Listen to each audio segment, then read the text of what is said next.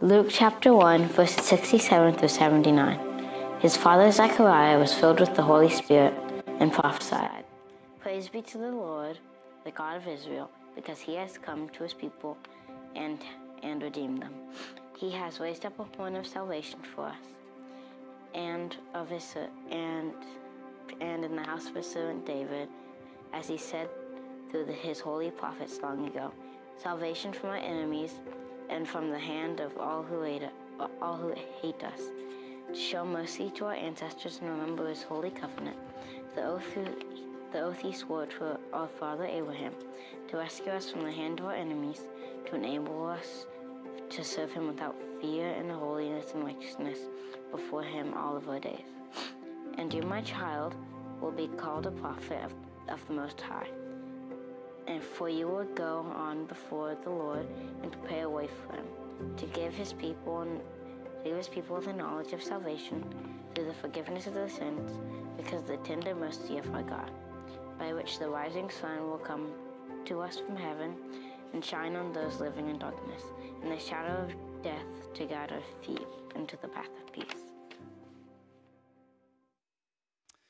So, so 2020 felt like uh, Christmas came out of nowhere, kind of like that worship service. Like we were, we were just singing worship songs, and then suddenly it was Christmas, and we're it's all Holy Night, and there's readings of Christmas, and and that's kind of the way it's felt this year. Uh, that you know, suddenly, like I don't know, some of you maybe this year has crept by. For me, it's just like flown by. Like all of a sudden, it's it's Christmas, and here we are, and it's at the end of the year, and we start thinking and talking about the Christmas story on Advent. And we start preparing for the Christmas story on Advent. And I got a question for you. Before we get into the message, really, it's just a question of how well do you know that story? Like the Christmas story, the birth story of Jesus, the nativity story, how well do you know it? on a scale of 1 to 10, like if you had to rank yourself on how well you know the birth story of Jesus, would you say that you're more like a 10, you're more like the Mother Mary, or you're more like a one in the Ricky Bobby territory? Like, would you say you're more in the category of I like the Christmas Jesus, uh, Christmas version of Jesus the best, or you know the story so well it's almost like you were there? Like, you had to rank yourself on that scale. Where would you rank yourself? My guess is most of us would put ourselves somewhere in the middle, but honestly, more towards Mother Mary because we feel like we know this story pretty well. I mean, of all the stories in the Bible, the Christmas story, we know it better than any of the other stories. I mean, we watch the Charlie Brown Christmas story special every year. Uh, you know, we participate in Advent. We've been to Christmas Eve services. We've heard dozens of Christmas sermons in our lifetime. So we know the Christmas story. We know what happened with the birth of Jesus. Or do we? I got a little test that I, I, ran across this probably 15 years ago, just a little quiz called a Christmas quiz that tests our knowledge of the birth story. It's 10 questions, so you can pretty much use this scale to score yourself. The number of questions you get right is where you fall on the scale. They're all true or false. So if you're at home, you can play along, grab a piece of paper, number it 1 to 10, you're going to answer them all true or false. If you're in the room, you'll have to, to steal one of those cards. Uh, and you, you, can do that on the card if you want to. You can keep up with your head. You can do it uh, on your phone, however you want to do it. It's fine. It's going to be a simple test. It's true or false, just a, 10 questions about the birth story to see how well we know the story. Okay? Here we go. Number one Mary rode a donkey from Nazareth to Bethlehem.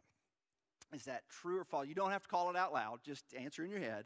Is that true or false? Mary rode a donkey from Nazareth to Bethlehem. That's false.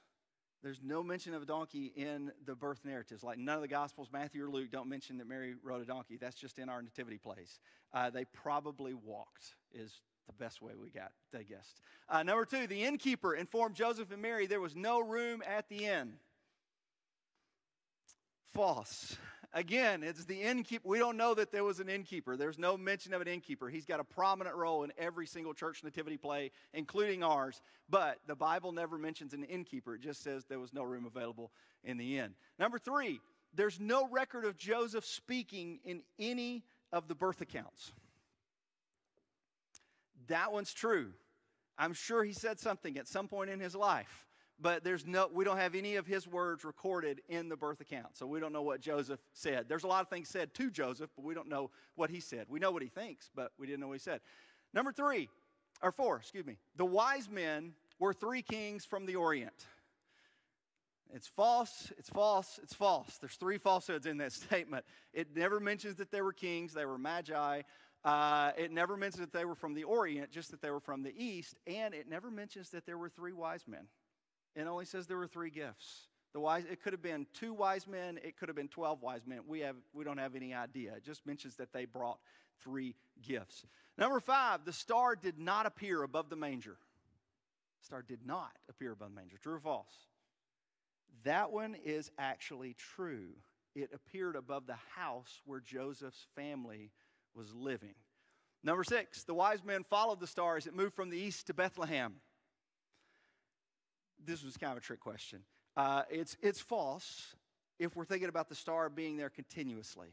So we, we like to think that you know the star appeared and the wise men followed it from the east all the way to Bethlehem. Well, actually, they followed it until they got to Jerusalem, and then they had to stop and ask for directions.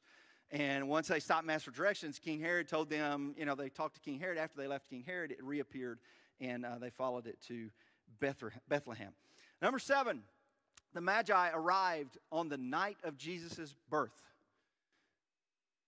That is false.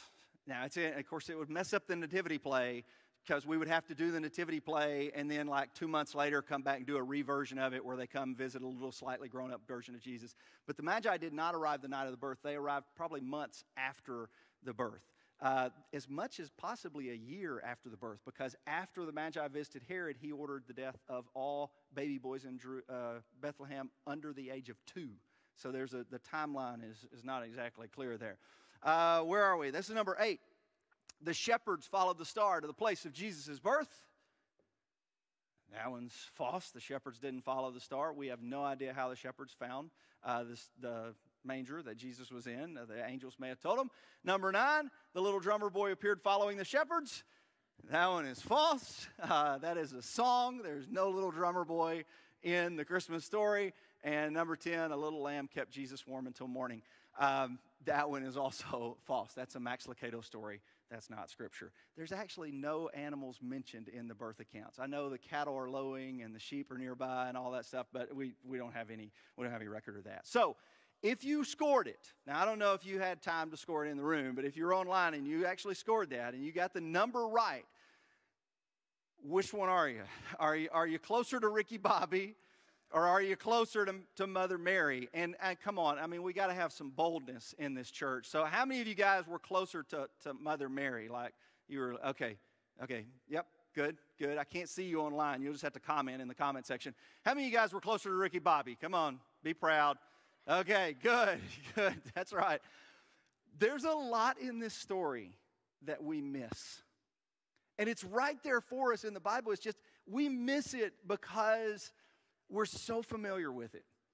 And I know that's, that's an odd thing to say, but we're so familiar with the birth story that we think we know it and we miss a lot of the really good stuff in it. Like, we're so familiar with it because our, our knowledge of it and our understanding of it is this mixture of what we've heard in Scripture, what we've seen in church plays and nativities, what we've heard in sermons, what we've seen on movies, what we I mean, it's all of this, this mixture of stuff that's kind of created a convoluted version of the Christmas story. And we get the basic parts right. I mean, I'm, come on, that test was a little bit deceiving in some parts. So we get the basics right.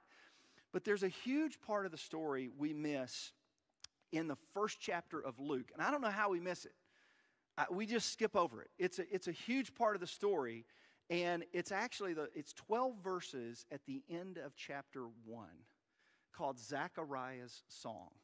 How often do you hear Zechariah's song read at Christmas or included in nativity stories or, or included in Christmas plays? It's, it's very rare. We're not really that familiar with Zechariah's song. Now, Gabrielle read it to us uh, before I got up here today, and it's, I'm not going to reread the whole thing because she read it to us. But Zechariah was a priest, and he was a relative of Jesus through his marriage to Elizabeth. We don't know if he was uncle, cousin, or what. We don't know how what the, the relation was. We just know that he was a relative of Jesus. And Zechariah was the father of John the Baptist. John the Baptist is the forerunner of Jesus. So John the Baptist comes saying, Repent for the kingdom of heaven is near, and he talks about Jesus coming. Well, Zechariah sings this song, which is actually a prophecy. And he sings it after months of silence because Zechariah did not believe that his wife Elizabeth would be pregnant, and he was actually struck by silence because he was in the presence of God in the temple. And so, after a few months of silence, Zechariah, we have this song recorded of his. And I want you to pay attention to the last four verses because I think they're the most powerful of the song. Because he's talking about his son here, you know, and you, my child, will be called a prophet of the Most High. So he's talking about his son, John the Baptist. But then he starts prophesying about Jesus. And look at this For you will go on before the Lord to prepare the way for him, to give his people the knowledge of salvation through the forgiveness of their sins because of the tender mercy of our God, by which the rising sun will come to us from heaven to shine on those living in darkness and in the shadow of death, to guide our feet into the path of peace. There's two things he says there at the end around verse 79 that talk about, you know, we're talk Advent is about the things Jesus brings at his coming. And right there he talked about the first one. Hope is one of the things Jesus brings at his coming. And he says that Jesus the rising sun will come to heaven to shine on those living in darkness in the shadow of death. This Christmas and the holiday season is one of the most difficult times of the year for anybody who's lost a loved one.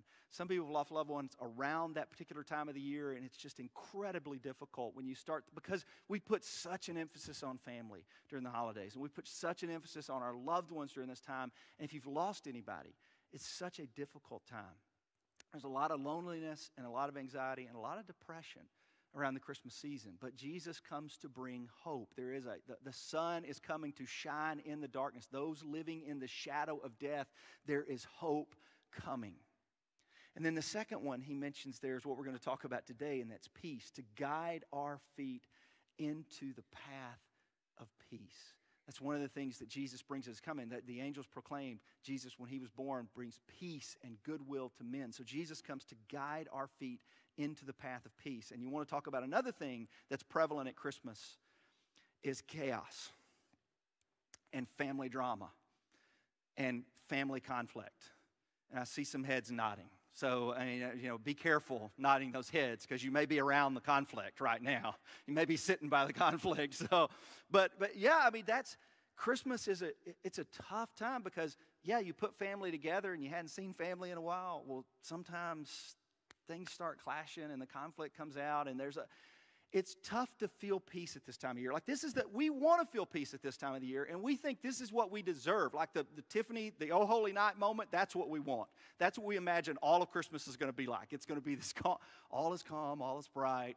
You know, it's this calm, peaceful season, and that's what we dream about for Christmas but we don't usually experience it because of all the stress and the, the, shopping and getting the meals ready and the, the extra family in the house and all of this kind of stuff. And so we feel like we're missing peace. Like, of all the things, you know, you talk about Jesus brings peace at, at Advent.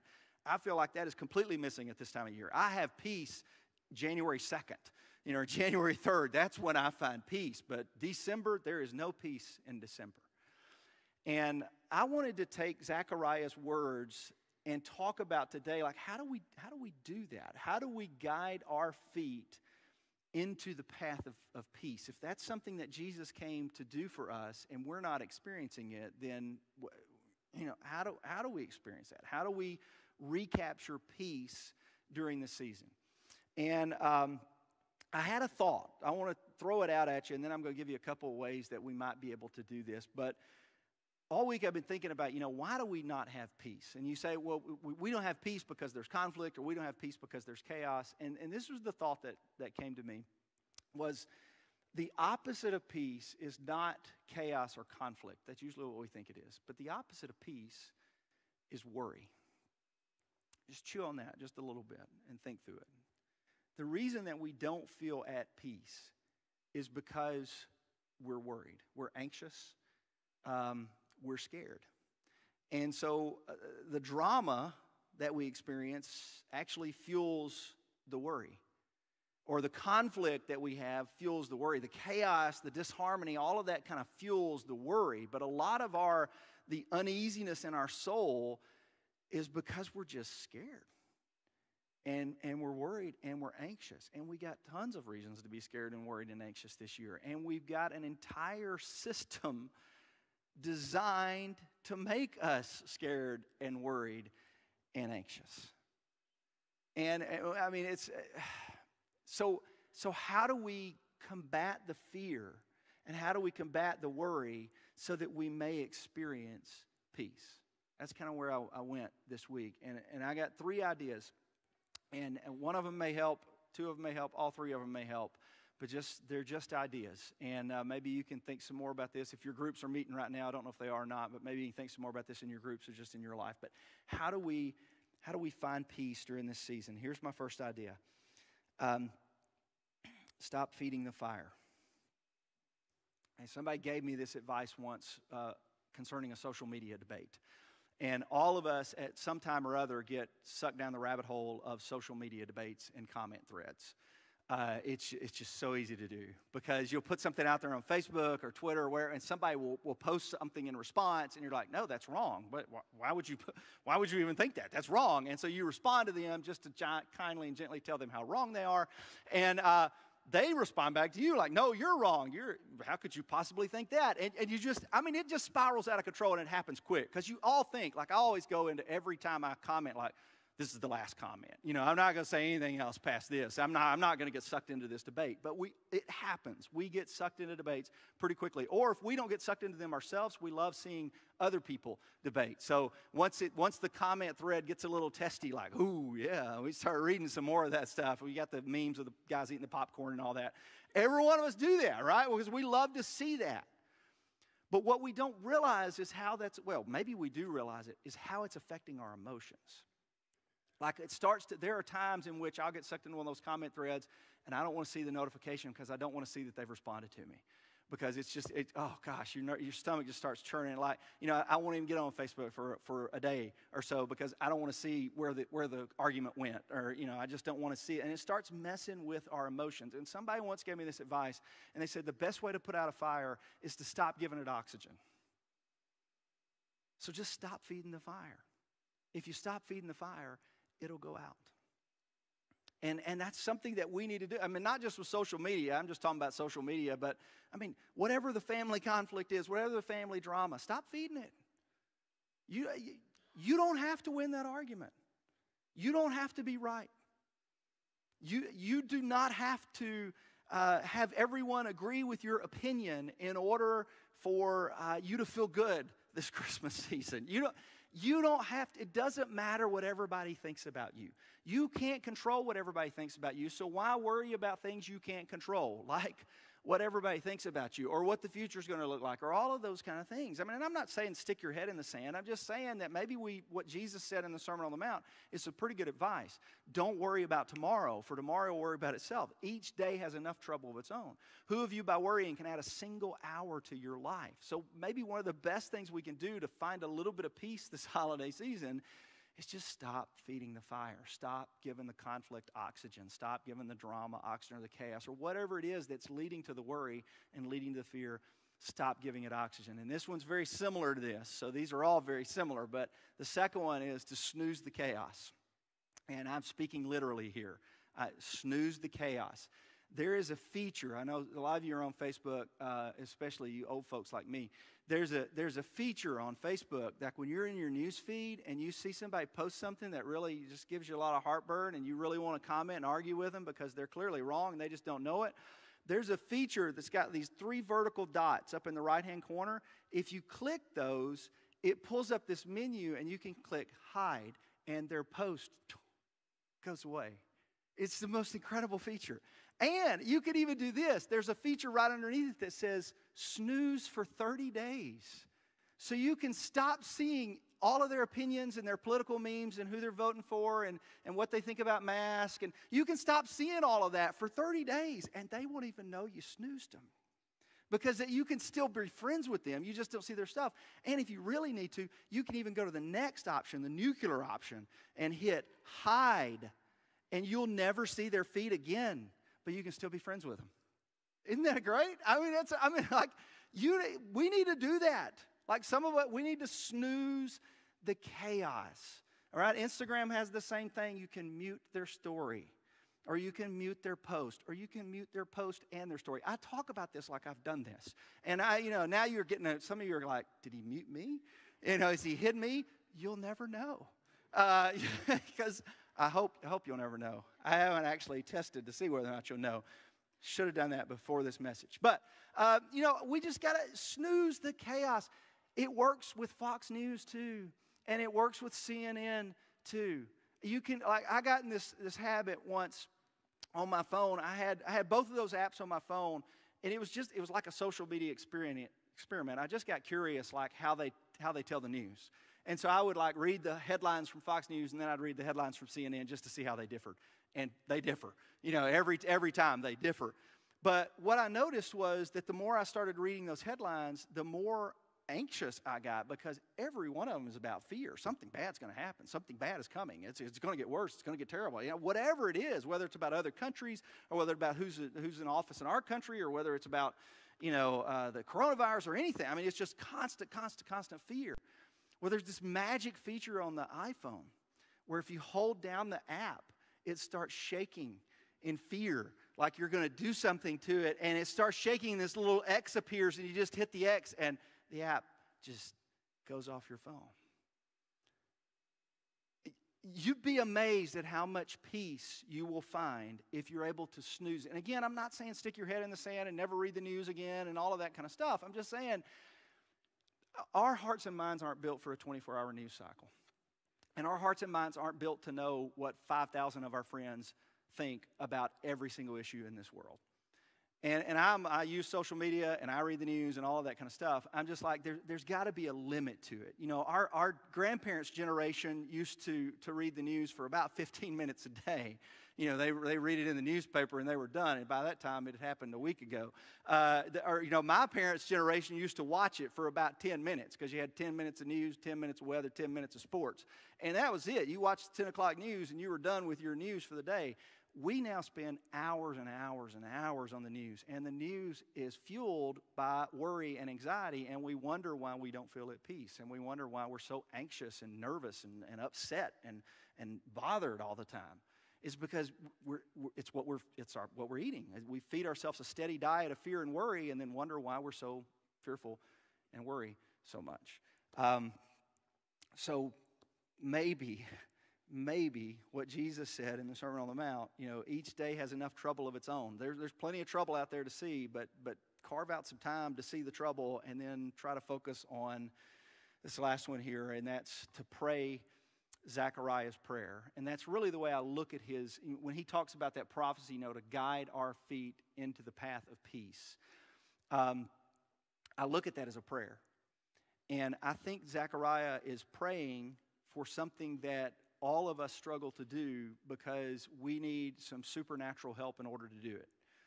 Um, peace doesn't come easy to us. You know, it just, it, you know, our, our souls are just, they don't. We need the Spirit, and one of the fruits of the Spirit is peace. You know, it, it produces in our lives peace, and, and we need to start praying more that God would help us to feel more at peace. I mean, there's some stuff we can do, obviously, but we want to help him in that effort. But we need to start praying more that God would bring us that, that peace that we desire because I believe it's what God desires for us. And you look at all throughout Jesus, and when Jesus, the prophecies about Jesus was that Jesus was the Prince of Peace. The Bible calls him the Lord of Peace. At his birth, peace and goodwill to men. That's what Jesus brings with him at his birth. In his teaching, he taught his disciples, Peace I give you, peace I leave with you. I mean, so, uh, so constantly he's teaching about, and the, the most common greeting after the resurrection, I always found this encouraging in John. After the resurrection, when Jesus appears to the disciples, they're worried and they're scared. And what does he say to them every time? Peace be with you. Peace be with you. Jesus comes to bring peace. We sing about it at Christmas. We read about it in the Bible. We know that Jesus comes to bring peace. So, why is it that so many of us who follow Jesus as our Lord don't have peace? We need to allow Him some more room to operate in our lives. And we need more awareness of His Spirit in our lives so that we invite Him to guide our feet into the path of peace. And uh, that's, that's actually how I want to close our service today. So, communion, I don't know if you picked it up on the way in or not, but uh, if you didn't on the way in, that's fine. You can go have a moment to, to do that right after I get done uh, with this prayer, and you can just do that at the tables there or online if you know if you've got it with you. But communion reminds us of Jesus. So communion, when we take the bread and we take the cup, it reminds us of the body and the blood of Jesus. And it reminds us of the death, burial, and resurrection of Jesus. So, communion for me is a centering activity. It's something that we do weekly at this church because it recenters us on what's most important.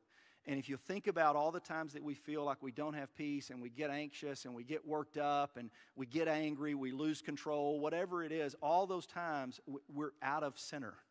You know, we're not centered on Jesus. When we're centered on Jesus, we, we have the gifts that he gives us, you know, love and joy and peace and patience and kindness and goodness and gentleness and faithfulness and self control. When we're centered on Jesus, that's what our life is characterized by. But when we're not centered on Jesus, those things get out of balance and, and we say hateful and hurtful things and we, we don't have self control. We're not gentle to be around. We're not faithful and we're, not peaceful and those things. So we need this centering activity to pull us back to what matters most in our lives.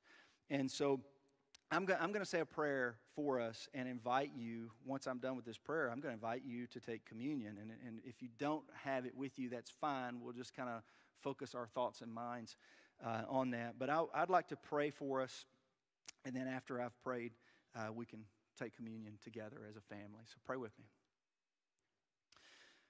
Father, um, we are thankful for the peace that your son brings. And it's, it's hard for us to imagine one of the things we miss about the birth story is how violent the world was and how chaotic and confusing the world was. And the birth story itself, we've sanitized into this silent night, holy night. And we can imagine it was nothing but it was not silent. It was, it was, it was nothing but chaos that night. Not able to find room to be born anywhere except in a manger. And still, in the midst of that, your son brings peace to us. That Isaiah prophesied that the, that the people walking in darkness will see a great light. And this light will shine on all the nations. And so, Father, we, we believe that. In our soul, we believe it. We don't always practice it. And it's because we get out of the center of your will and we get out of the center of who you are in Christ. And um, Father, just, just help us to, to get recentered. That's one of the reasons we come on Sundays. It's one of the reasons we, we hop on YouTube or Facebook and watch on Sundays, is because we just we need this time to recenter our hearts and minds on you. And so, Father, as we take this communion now, may it be something that centers our lives on you. It's in the name of your Son, Jesus, I pray these things. Amen. If you have communion ready, you can go ahead and, and take that now.